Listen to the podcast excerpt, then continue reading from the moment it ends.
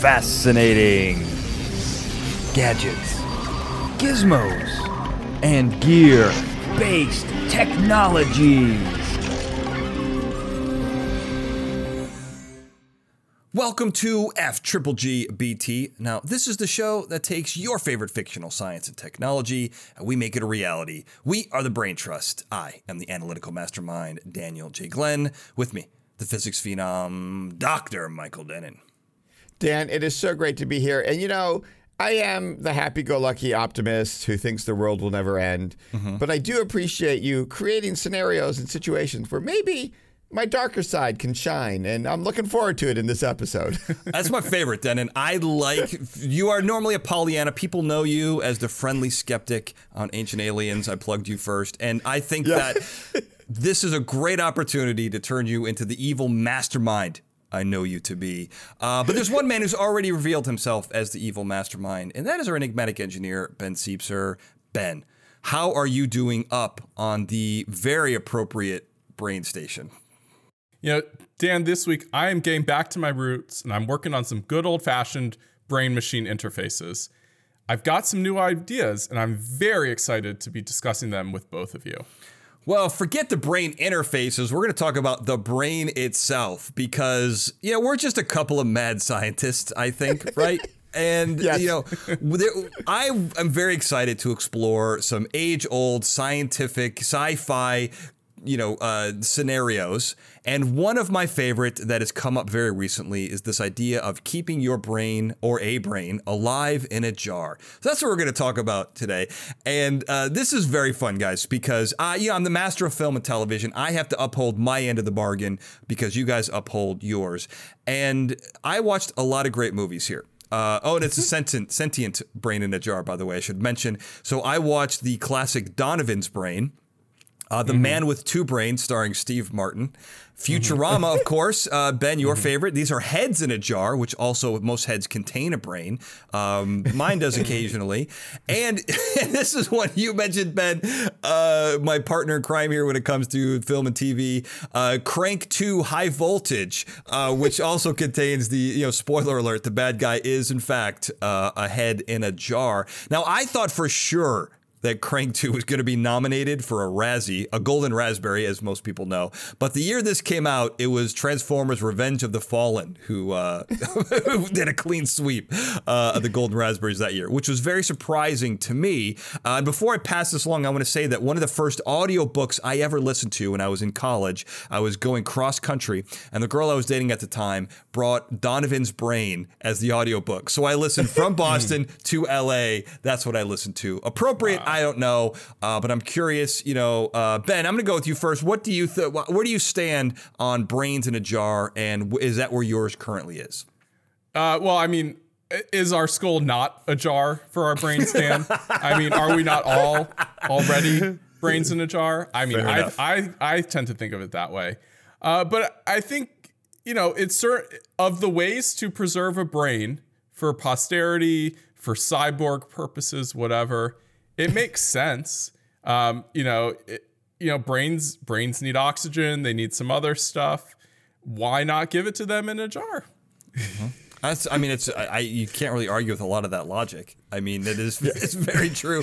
I mean, you know, it's interesting because I think that you know, typically when we hear of heads in a jar, we think of cryonics, people taking their brain and mm-hmm. preserving mm-hmm. it for future. But this is going to be a show that's strictly on keeping that brain alive and operating at its fullest mm-hmm. potential. And Dennin, I know that if I know you well enough, if your brain gets plucked out of your coconut, you're going to want it operating at an absolutely high level. Oh, definitely. I mean, that's why I was really glad, Dan, you specified, um, you know, sentient brain in a mm-hmm. jar. Aware, um, yes, I, conscious brain. Aware, right? Like mm-hmm. because, you know, I mean, uh-huh. I have enjoyed. You've expanded my palette, they might say, um, and I realized I enjoyed more zombie movies than I thought. Um, I definitely was always into the Frankenstein Igor um, maybe mm-hmm. not so sentient brain in a jar that you had to jumpstart. Right, right, right. yeah, yeah. you know, the formaldehyde brain in a jar. Mm-hmm. Um, but I will say, you know, you mentioned your some of your favorite um, brains in a jar. Ironically, one of my favorites is a science fiction book. It's a whole set of series. Um, Many Colored Land is one of the books. I can't remember exactly all the names. And basically, it's a great series about how people actually have mental powers. Okay. And one of the main characters is known as Jack the Bodiless because he transforms himself into just a pure brain through his mental power. And he is Okay. just brain, and he doesn't even need a jar, Dan. Wow. What what what, uh, what do you mean? Is he just on the ground like an octopus? No, his mental power, he floats, and he Floats? flies Okay, and he all right. protects. Silly me. His, Right. he will create the illusion of a body for those of us who are maybe a bit disturbed about talking directly to a brain. Um, Got it. But he is brain in the purest form. Yeah. Well, and I remember, you know, you just you uh, struck a memory in my brain, my currently in, encased brain, that uh, when Teenage Mutant Ninja Turtles, one of the bad guys was Krang, who was just like this brain-like creature who existed in a body, but he existed in like the abdomen of a robot, not in the skull of a robot, which is very interesting. And I will mention one other thing I forgot to say is that uh, I also was reading a couple of old H.P. Lovecraft stories, and Whispers in the Dark talks about you know brains in jars and hooking them up to all kinds of sensory organs, which we're going to get into all of that. Uh, but first of all, of course, people listening, you might be a little incredulous. What are these guys talking about? What could possibly be the advantages or disadvantages of having your brain in a jar? Wouldn't we just get rid of it? Well, I want to discuss what would be the the pros and cons of taking your brain out of its current you know, let's say native environment and putting it into a wholly synthetic, albeit by your definition, then a natural the environment of a nutrient liquid bath. You know, there's got to be pros and cons here. Uh, ben, as our brain expert, what do you see? What, what's your first impressions? Well, I mean, I think the big one is, you know, we've spoken about this before, how much our biology sucks. Uh, you know, uh, you know, e- evolution. You know, it gets you just good enough to not get eaten by something else, right? Uh, you know, we That's think about all you how. need, though. That's all you just need to not get I mean, eaten. I personally think I don't like the fact that our sinuses are so easy to get infected, or that our um, ankle bones should be fused, but they're not, and all sorts of other things that you know we we talked about that in that uh, book, Human Errors. Uh, that's all about how evolution has done us dirty. So if you could be a brain in a perfectly operating, perfectly engineered robot body, I mean, why not? Now you get all the advantages of the brain and none of the stupid, awful problems of our biology. I mean, I can't argue with that. And, you know, thanks to you, I did do a, an episode on my show, Fascinating Nouns with Nathan Lents, where he does go over all of the, uh, let's say, evolutionary downsides of our current uh, physical and phys- physiology and physical nature. So there are there are definitely cons there, which you do wholly eliminate by getting rid of the body itself. Uh, what about you, Dennin? what do you what do you think about? What are your pros and cons of living in a jar? You know, I think people remember, the longtime listeners remember when the two of you tried to pitch biology versus technology as a solution to some of my aging problems. Yep. Um, and I definitely feel like this is a, a, a scenario where I definitely want my brain. Um, I don't want technology to replace that. Um, and I think maybe so. So the pros are what Ben suggested, right? That you as an individual can kind of choose the parts of your biology that are annoying versus not annoying and maybe get rid of the annoying ones. I really do believe, I want to be clear that this is a personal moral choice, I feel. Like, I mm. don't want us to be imposing upon other people which parts of their biology they keep and don't keep because we probably mm-hmm. all have different views of that and different broken parts. Um, I, that's why I'm not a brain in the jar purist. Right. Um, mm-hmm. I think the cons are you lose the parts of your biology you like, right? Mm-hmm. I, I think this is really, I think this is the epitome of that sort of choice um, in terms of your biology and control over it, which goes to my final point here, Dan. As you pointed out, we are part of nature, right? And maybe evolution so far has messed with us, but we're now in the driver's seat. As nature's evolutionary agent, um, the next stage of evolution is clearly a brain in a jar with the bits you like. I will just say I was quoting you, by the way. I want no one listening to think that I also hold that idea of that, that the I thought is I nature. finally converted you, Dan. No, no, no. I was simply quoting uh, the great uh, physics phenom, Dr. Michael Dennin. Uh, but I do like this a la carte version of, you know, and, and no, we're not imposing anything on anyone, but we are giving uh, suggestions that I, that we believe people should take. And the a la carte version of your body is uh, maybe that is the way to go. You know, um, I, I will tell you this from advantages from uh, just, you know, back of the envelope type stuff here. I see, you know, it's much easier to port uh, port to it's much more portable. You can move a, a, brain in a jar around much easier. It's much lighter than a full body. Uh, it doesn't really get racked with diseases like your body does. You mentioned Dennin mm-hmm. or Ben. You mentioned your sinuses. Uh, that is disease. And probably my favorite part is if you're just a brain in a jar, the odds of you getting eaten by a shark, while close to zero now, become absolutely zero uh, if you're sitting on a shelf well, in a laboratory. Dan, I, I hate to burst your bubble. Mm-hmm. That is until someone throws your jar in the ocean. Right. That is, that is true. that is true. I will be covered in glass, but um, but it it doesn't. okay. It's not zero, but it's as close to zero as I could get without being zero. I, I mean, that's why. Right. You, yeah. That's why you need your jar in a sweet robot body so that no one can throw you in the ocean. Sharks don't like robots.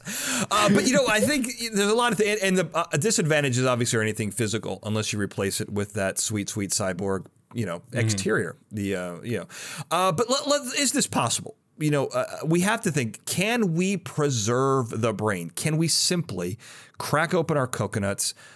You know, wedge out uh, that you know gooey organ and just plop it into a nutrient bath. Is that how this works? What do we need? And Ben, as our brain expert, I'm going to lean on you heavily mm-hmm. when it comes to doing this. And sure. I also don't recommend anyone does this at home unless they are a trained professional. so, I, I mean, I th- in honesty, I think the first step of developing this technology will be the whole head preservation. Because okay. I think keeping the brain alive while you extract it from the skull probably pretty difficult. Um, so if we if we go to again Futurama, great example. Everyone are he- their heads in jars, um, invented by Ron Popeil, as we right. discover of course. at the uh, Inventor Symposium. um, and you know what our heads need, what our brains need, is fresh oxygenated blood and mm-hmm. the nutrients that that blood also brings as well. And so it's not it, it's obviously not simple, but it's it's simple at a at a it's a simple concept, right? Mm-hmm. You give it fresh blood, you take away the now uh, deoxygenated blood and reoxygenate it. So you need the artificial lungs, you need the artificial heart. We have things that can do this. It's not complicated. It's just we got to work out the kinks. Because I see this as three parts. I see it as you said. We have to feed, you know, you need a, system to provide nutrients to the brain. Mm-hmm. You need um, once that is depleted, you need to re-nutrify, uh, mm-hmm. put nutrients back into the liquid, and then you need mm-hmm. to filter out the waste that our brain produces. So it's mm-hmm. simple. It's a it's a three-party you know system here, easy to engineer, uh, simple, simple. Yeah, I mean, you just have to recreate what the body does, anyways, which is you have some big blood vessels going in and out of the head that provide that stuff. And as long as you can fix as long as you can get that interface working, you've got a head in a jar. I guess I guess that makes sense. I mean, do you see any any physics problems so far, Dennin, with with this particular approach? Well, I, I, I see sort of two challenges. It may be two. I don't know. I haven't really done the math yet in my head, um, but I'm going to assume it's two. Um, challenge one is it's a good thing you asked an engineer 1st mm-hmm. um, and it's a good thing you specified a functioning brain because as a physicist, I simplify the problem, assume the brain is a sphere, and just mm-hmm. stick it in formaldehyde and preserve it, mm-hmm. um, and don't worry about any of this oxygen and blood and all that stuff. Right. Or but, drag or air resistance. yeah, exactly. and, and and presumably the brain will be preserved under these conditions, um, Dan, mm-hmm. but maybe not the way you were specifying. So I'm mm-hmm. glad you specified the problem clearly. Yeah. Uh, you keep it. Keep the brain alive. Yeah, yeah. um, and yeah, I do think at a core level, it's shockingly simple until you realize, I would just argue, um, we think we know what keeps the brain alive, mm-hmm. Mm-hmm. Um, but do we really? And our good friend Gut Bacteria comes in here, Dan, friend of the show, longtime viewer, mm-hmm. um, longtime listener, Gut Bacteria, mm-hmm. Um, mm-hmm. and and we know it's connected, but I don't know how the. I mean, maybe it's as simple as getting the gut bacteria stuff right for the blood, for the then goes to the brain. Mm-hmm. So maybe it's what you put on the outside. Maybe it's really making sure you know that correctly, because um, obviously the gut bacteria is far away from the brain.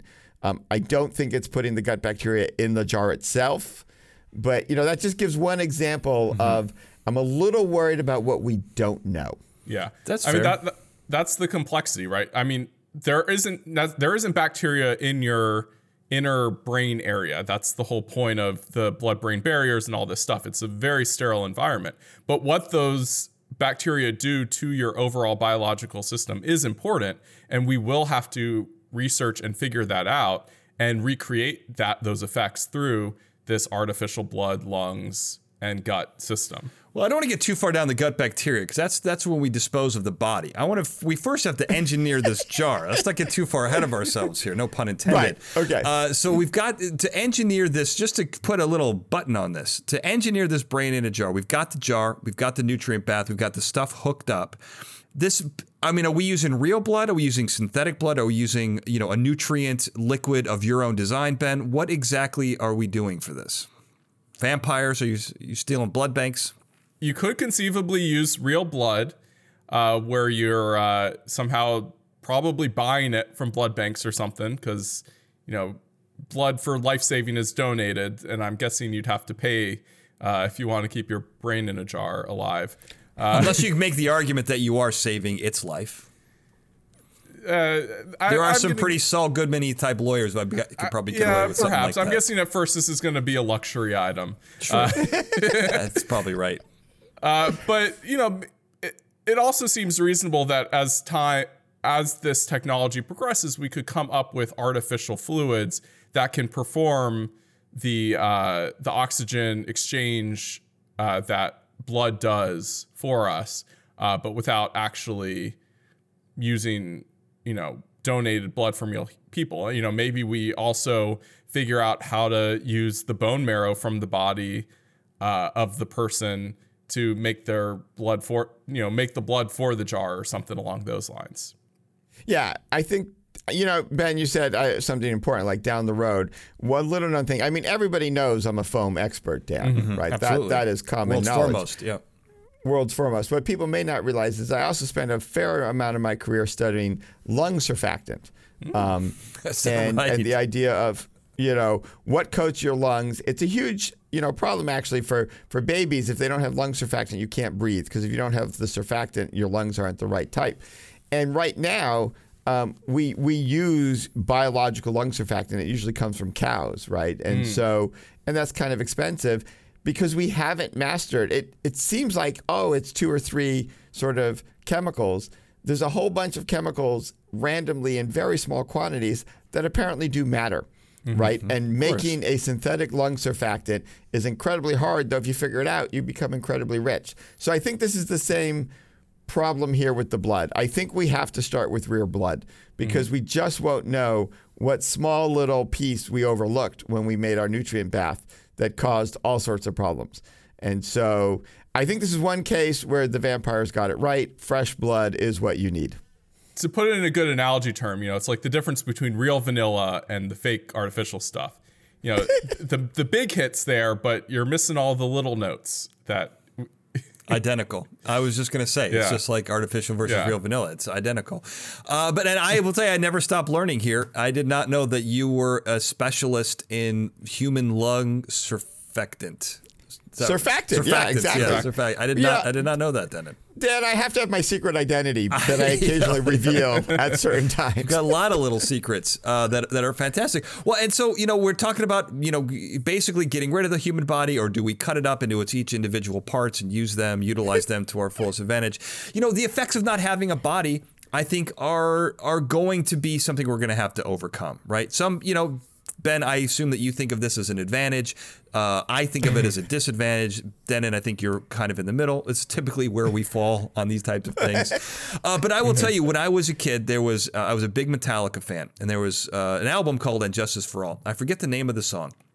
But there's a song about a man who goes to war and comes back and unfortunately has had his legs removed, his arms removed, he's blind, he can't hear, all of his senses have been removed, you know, and the song is a depressing look at a man who just wants to be put out of his misery. Horrible song, mm-hmm. but but a great song, horrible message, but I think that it's horrible because it makes me extraordinarily claustrophobic about not being able to move, being trapped in your head. And I think that this is, you know, uh, b- think about being paralyzed, but being fully conscious of what's going on around you. And I think these are the psychological and emotional effects that this would have on the brain if it's not able to move and be and, and interact and really just left. It's like I, it's it might as well be you know isolation. If uh, what is that called? Solitary confinement. There it is. Dan, is that what you're looking That's for? the word of solitary confinement. So I'm I I don't know about you guys, but that to me that's my first issue here. How am I going to mentally psychologically get through this? Yeah, I, I mean that's why it's so important to have uh, things like making sure the brain can still hear somehow, can still see somehow, whether that's through preserving the whole head or through having a camera hooked up to the optic nerves so that your feed, you know, giving it a feed and also giving it a way to output. Like just getting the information in isn't enough. You need to be able to um, express yourself back, whether again that's through a cool robot body you're hooked up to, or whether you know it's just a nice um, internet terminal that you can go and interact with the other brains in a jar or whatever and chat and whatnot. Yeah. Um, to not to be f- locked in would be probably torture, and so you are going to have to have interaction, or there's no point in doing this. Yeah. Well, I'm going to beg to differ here a little bit, gentlemen. Okay. And this is where I really enjoyed um, sort of thinking through my darker side for this episode. Okay. Well, we're Um, getting there. Dan, you know, the, our last episode was, you know, maybe some exploration. We talked about having a show on going into Dan's mind. Um, you've already learned about my lung surfactant expertise. Um, I have become fascinated with my dreams, Okay. right? And right. I don't interact with anybody else, um, technically, in my dreams except myself. But there are a lot of cool people and things I do in my dreams. Um, you know, as you know, Dan, I, I sacrifice for this show by by coming in like at this ungodly early hour when we record. When, in fact, in fact, I love spending those long mornings in bed, um, isolated and in my own head and dreaming. Hmm. Now, I don't know that I would have done this if I was much younger, um, because I have a vast wealth of experience to draw upon for my dreams. Interesting. So I, I am not as convinced as you 2 mm-hmm. that this is an automatic downer having no connection. Um, and, and I think it's, you know, hypothetically an interesting thing to explore. I think it is. I, and I'm sure someone out there is doing this. Well, I- you know, as I mentioned in my previous episode, I do have a problem with songs running around in my head. And, you know, Yes. without any sort of external stimuli, it's the same song going over and over or a new song every day. So, um, you know, the thoughts that run through my head, if I was left to them alone, uh, are maddening. And I'm not sure that I would be able to survive that with my psyche intact. So I'm on the complete opposite end of that spectrum, Dennin. Um, yeah, dreams are great, and we'll talk about you know maybe inducing a dream state for you know further you know for for preservation for long periods of uh, let's say storage space on a shelf, you know maybe. um, but but yeah, I think you know I think that that's interesting. I mean, are you are people psychologically capable of handling being just a brain in a jar? This might be a test. You know, I just learned uh, on, on a on a podcast I was listening to recently that quarterbacks have to take a test to see whether they're capable of mentally handling what it takes to be a quarterback in the NFL. I had no idea. So I think there should be a psychological test to see if you are capable of living the rest of your life floating in a bath uh, of nutrients.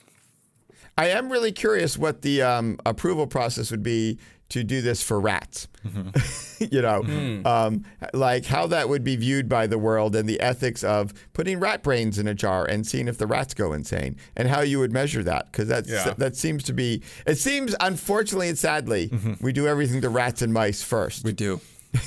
Yeah. Oh, and again, I think you'd.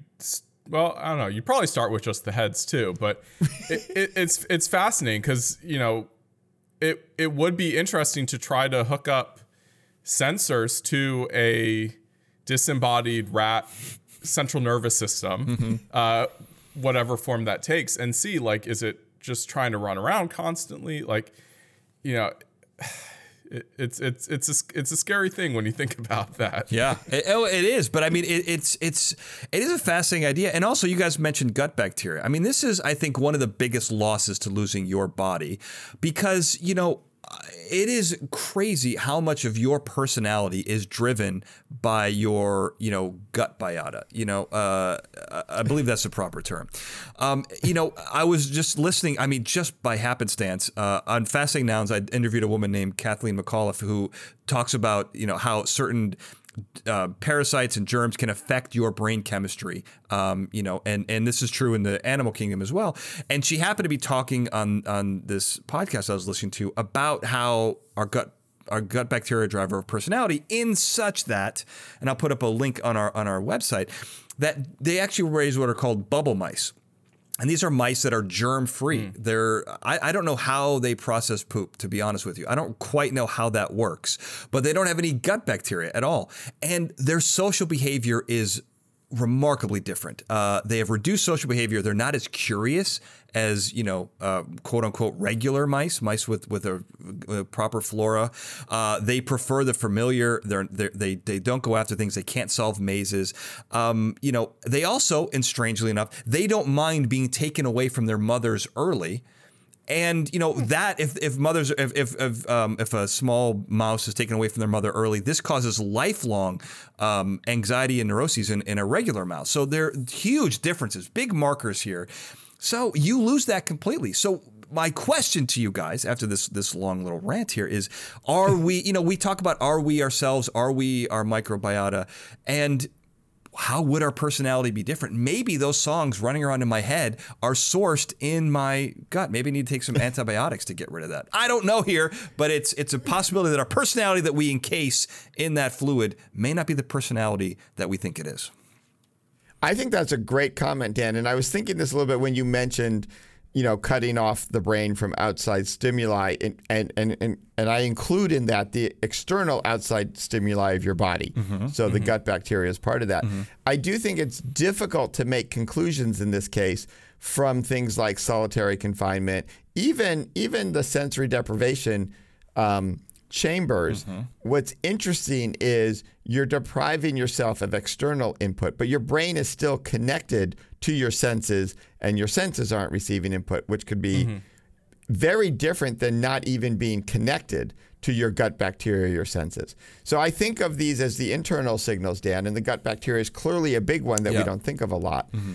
And mm-hmm. I totally agree that you will be a different person as just a brain with, with no sensory things.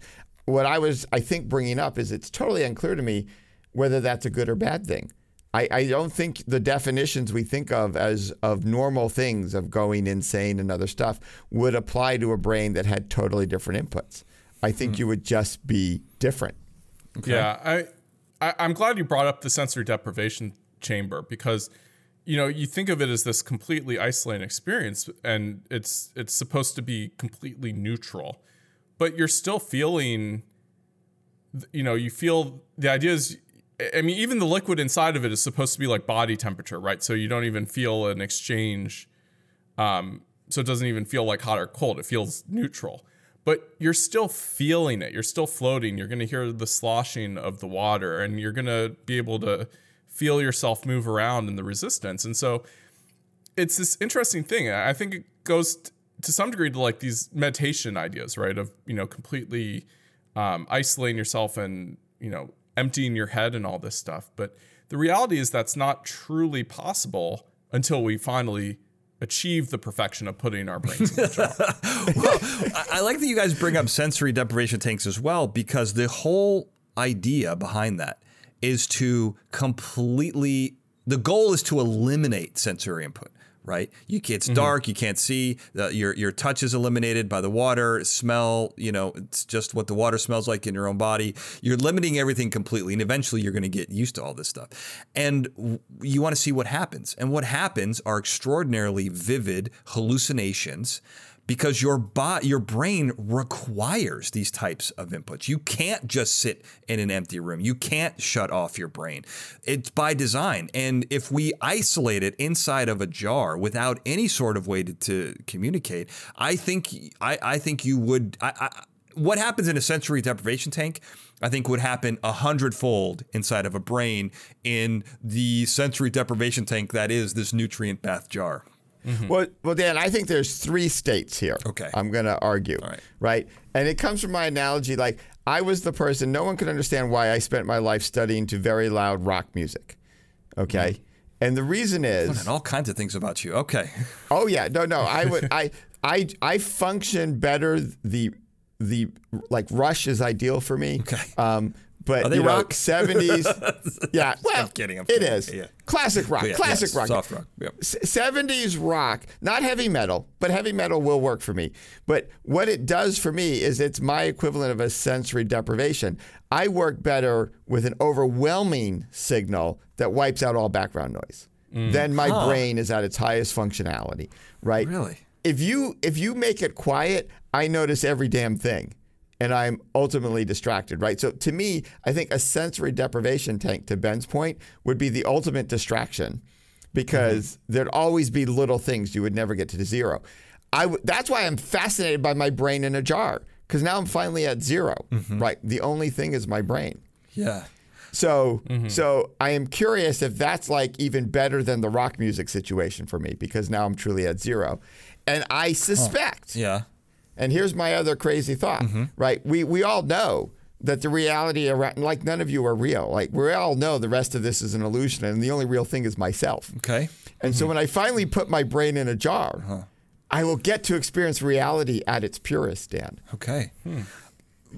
That Yeah, although we you went off the rails Although at we the may end have- I, I think I, you had me, you, you had me for like eighty percent, and then you shot off, you know, into a, into a tangent that I'm not on board with yet. But I believe that that is Okay. true. Well, I that's believe you believe that you're under the illusion you exist, Dan. Right. that's your problem. That is my problem. That is, yeah. That is. I'll say that is my reality. I don't know if it's a problem. But it's, Okay, yeah, it's yeah. my reality.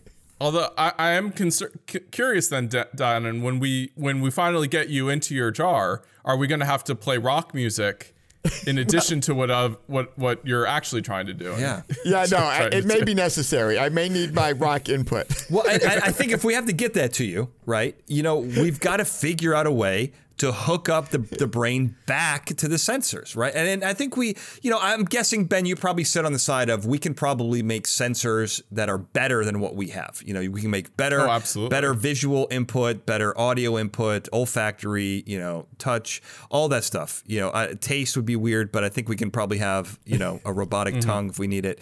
Uh, you know, so hooking up that hardware, Ben, this is really where you excel because your expertise is in that uh, uh, biological, Mm-hmm. uh, mechanical interface here. So how, what are you going with first? What are we going to improve and how do we do it? we've already created two of the more critical artificial sensors, right? We, we have cameras and we have ways to um, make artificial eyes like that. We, we've developed systems where you wear glasses or embed sensors directly into your eyes that can then hook into your optic nerves and give you um, vision again. Now, it's not as good as what you know your our eyes are currently capable of, but with enough development, we can probably get there. Um, we also have hearing. We have cochlear implants. Again, not as good as the way our ears actually work, but with more research, we could probably get there.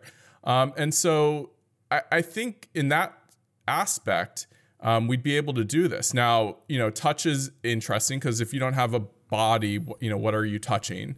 Um, if you don't need to eat, what do you taste? Is is is losing eating going to be important? Is another big question. Um, and s- smell. I mean, I I- don't know of any artificial uh, noses that like do things other than like look for poisonous gases and things like that. um, but we can certainly, you could certainly do something in that regard with like mass spec technology and and figure out like what elements are around and feed that into the brain. Mm-hmm. Whether or not that's useful, I don't know. Maybe maybe eyes and ears are enough. I, I, I don't know. I Ben just Dan mm-hmm. Ben just threw me into an existential crisis. Okay. I was loving this brain in a jar thing until I realized I couldn't eat chocolate chip cookies anymore. That's it, yeah. But but I also realized I don't really you know design sensors, but I do know.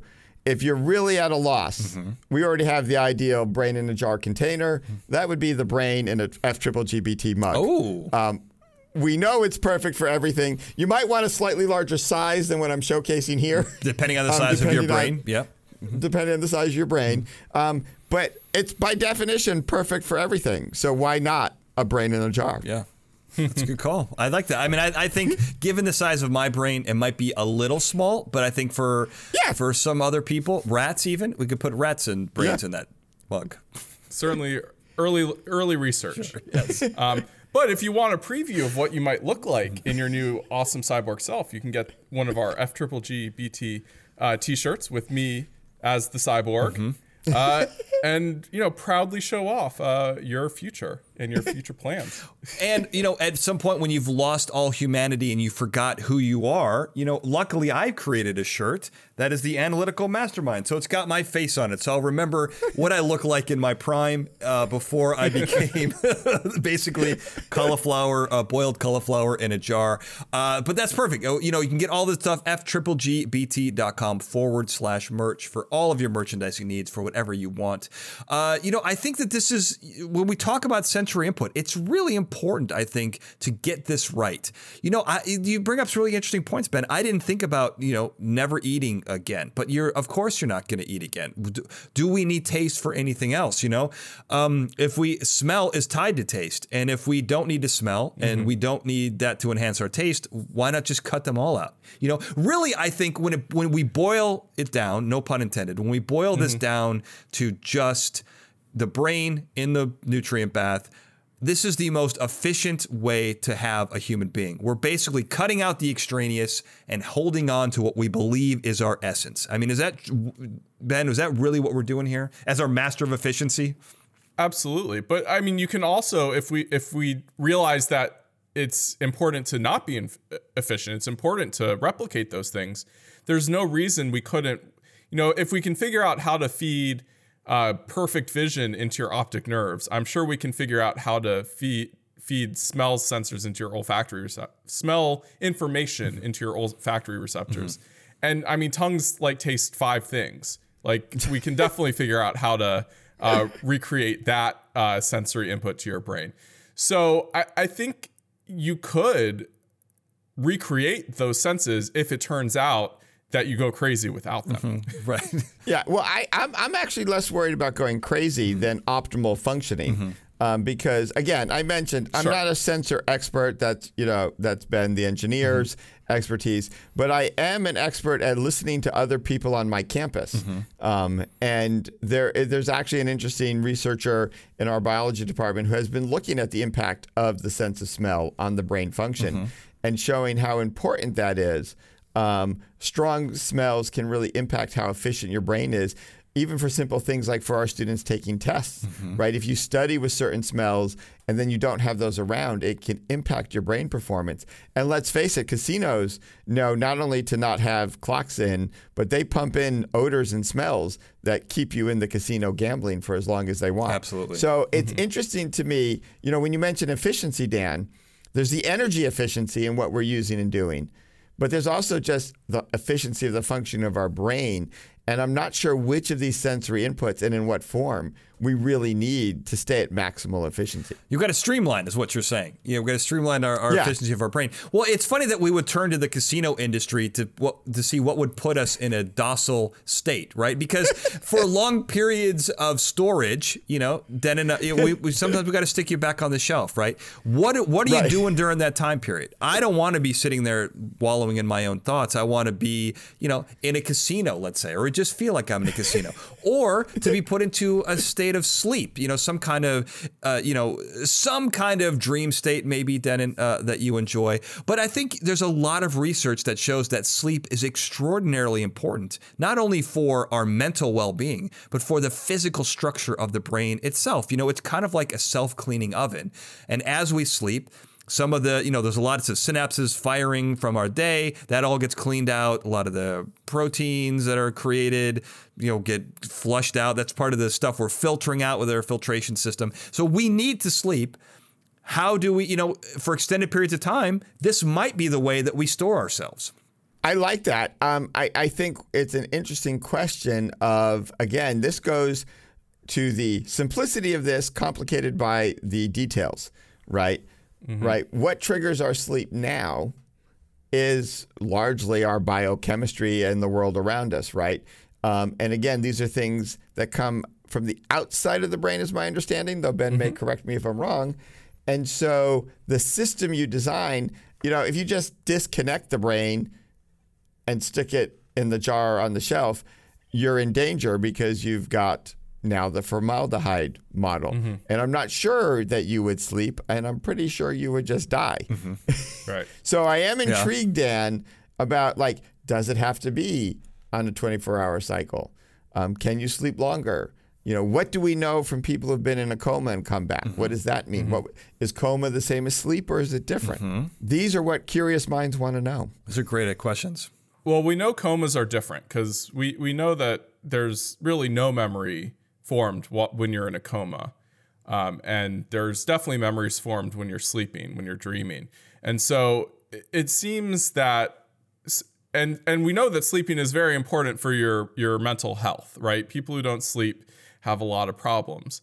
And so it's almost certainly important for our, our jars, jars in a head, heads in a jar, or brains in a jar to to sleep. And and to some degree, if you if you have those sensory inputs, um, at least the like the visual stimuli of the circadian ry- rhythm would would still exist. You know, you probably don't want to put them in a uh, lab with fluorescent lights on twenty four seven. You probably want to put them in a room that sees a light cycle, a, a day night cycle, just like normal, and and things like that will probably help maintain those biological cycles. But it, it also goes to the gut bacteria the, and the rest of your body. There's probably there are other processes in your body that um, that take place over time, digestion and things like that, that are pro- also important to triggering you to sleep. And so those are going to be more things we will have to figure out in order to achieve this successfully. We are creatures of rhythm and cycle, and I think once we, if we disrupt those completely, um, I think you got a crazy brain. Uh, is my guess. We're going to have to induce sleep. You know, it's funny because as this seems to be a streamlined process, let's get rid of the body and we'll just artificially create everything. Like you said, Dennin, uh, very eloquently, is you know the idea is simple uh, in its complexity. You know, the the, com- the, the complications make it less simple. I don't know what you said. You said it better than I did. I've made it more The complicated. complexity's in the details. Complexities in the details, yeah, and I think that that's kind of the key here. Is by trying to make it simple, we actually make it more difficult. Uh, but it's but it's interesting, and and I think it leads me to the last question here that I think is very important to know is that you know as we've seen in many of these TV shows and movies where we do have a brain in a jar, the inevitable outcome is always the development of telepathy. So I would say, do you think this is going to be possible? Will this brain just find its way into your own head? You know, is this a different way to, to not quantum leap, but to intellectually and telepathically leap into your brain? Uh, Dennin, I'm curious if you are worried about this. I, I'm not worried at all, and I'm actually excited about it. I have not realized this. Um, you bring it up, and telepathy is one of my favorite things. And it actually jives with another thought I just had before you mentioned telepathy. So maybe we are telepathically connected. possible. Um, I think the ultimate goal of this is to remove all of these mechanical sensors and stuff. Because if you remember, at the beginning you said, Dan, an advantage is the brain in the jar is smaller. More portable. We made the brain in the jar and mm-hmm. portable. We made it much bigger by having all this, this stuff around it. Mm-hmm. So I think you do two things and you get both your simplicity and your telepathy, right? You you compress everything onto a microchip. And it, look, the brain ultimately converts every signal to an electrical signal. That's it, right? Mm-hmm. So you literally just have a very small computer microchip. You have to have the fluid system, but you use microfluidics and you get you get your fluid system, and then every stimulation of the brain is through our little microchip direct electrical. And as as Ben blocks out, but knows deeply as an engineer, mm-hmm. anything mm-hmm. that can send signals in can be a big antenna and transponder out. Mm-hmm. So now that you've directly made an electrical one to one connection between this little receiver thing in your brain, you have mm-hmm. the amplifier to send the brain signals out Okay. and the antenna to detect other people's brain signals. So I mm-hmm. do think it's not a direct the brain going to telepathy, Dan, but the engineering decisions we make to make everything electrical gives the brain the antenna and power output it needs to be telepathic. Interesting. Yeah, I mean, I think this just goes to the idea of if if you can hook up your brain to a high speed digital interface, um, why not put that on you know the internet, right? Or or the brain net. You know, maybe it's a different one. Maybe you know we don't want the spam of the old internet there, but you know, there's there's no reason you couldn't then interconnect those brains and have them communicating with each other. Yeah, they, uh, you know, I didn't even think about this, then, and this is a great idea. So you're basically creating telepathy electronically. Um, exactly. Yeah, and that, that's interesting because when in these movies you see it, you know, kind of created organically. And I think that if telepathy is possible, and I'm on the fence, if it's possible, I think it will happen. If it's not possible, obviously yes. it won't happen. But there's been a lot of you know I brought up. I love your logic there, Dan. it's sound right, and we can at least say that it's sound yeah. logic.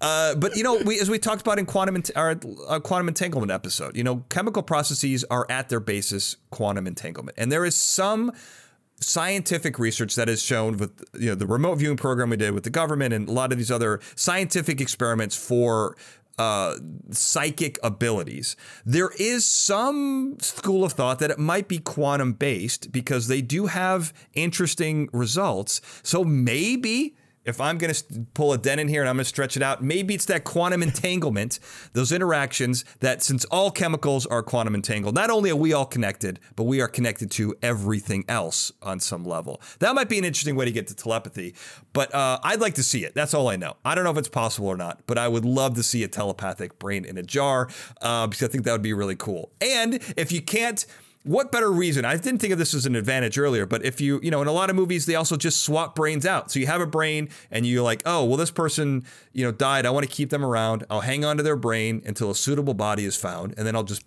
plop that right into the other person's brain. And now I've got my, the person I want in someone else's body. Now you don't need to do that. You cut out the middleman and just project your mind into someone else's body.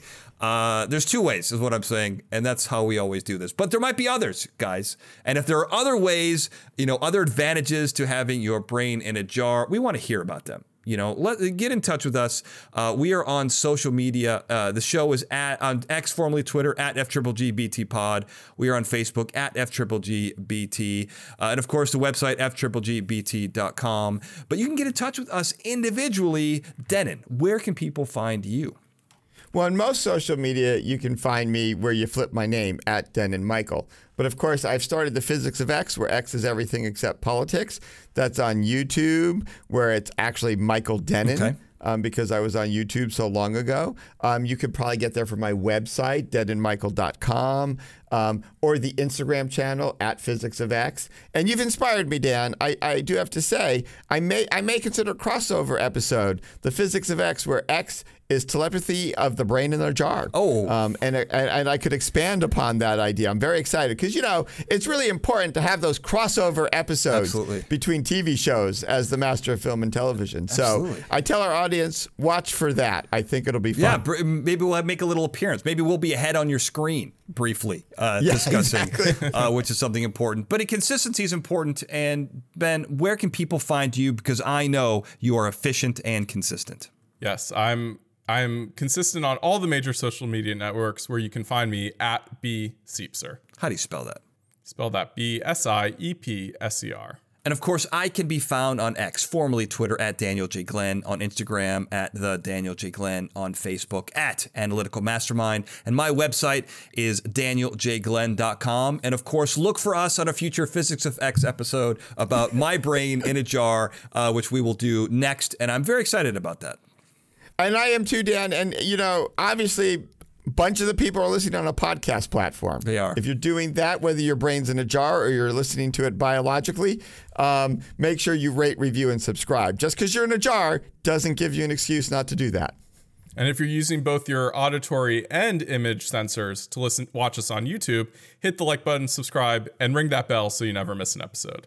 We might have to have someone else hit the button unless we also include a robotic arm connected to that brain, which we should do. we'll have lots of accessories and inputs. But if those accessories and inputs are used incorrectly, you know, this is what people do when they want to try to take over the world by basically eliminating the human population and keep us floating in our vats of nutrient liquid. But we don't want that necessarily. So if you are faced with that dilemma, remember, always be a superhero, never a supervillain. So until next time, thank you for listening. Fascinating Gadgets, Gizmos, and Gear Based Technologies is a Glencoe production and is produced by me, Daniel J. Glenn. The Fascinating Gadgets, Gizmos, and Gear Based Technologies introduction was produced by Daniel J. Glenn and Paul Sprangers, with music and sound design written and performed by Paul Sprangers. Now, of course, if you're listening to this episode and you've gotten this far, you're going to want to subscribe. Well, how do you do that? We're on all the major podcasting platforms, including Apple Podcasts, Google Podcasts, TuneIn, Stitcher, and Spotify. But if you're not already subscribed to those platforms, I made it easy for you. Go to our website, fgbt.com. You'll find links to those subscribe buttons and also links to our social media, both for the show and for our individual experts, the members of the Brain Trust. That's all right there fgbt.com. And before you leave, don't forget to check out our other episodes. You can find the link at the top of the page for everything we've got, and you'll notice that we've got both a YouTube version and an audio only version, depending on what you like. We got it for you. And if you do like those videos, you can go ahead and subscribe to those as well. We're on youtube.com backslash Daniel J. Glenn. And once again, if you like this show, you're going to like everything that I do. Go to danieljglenn.com to find out more. Thank you for listening.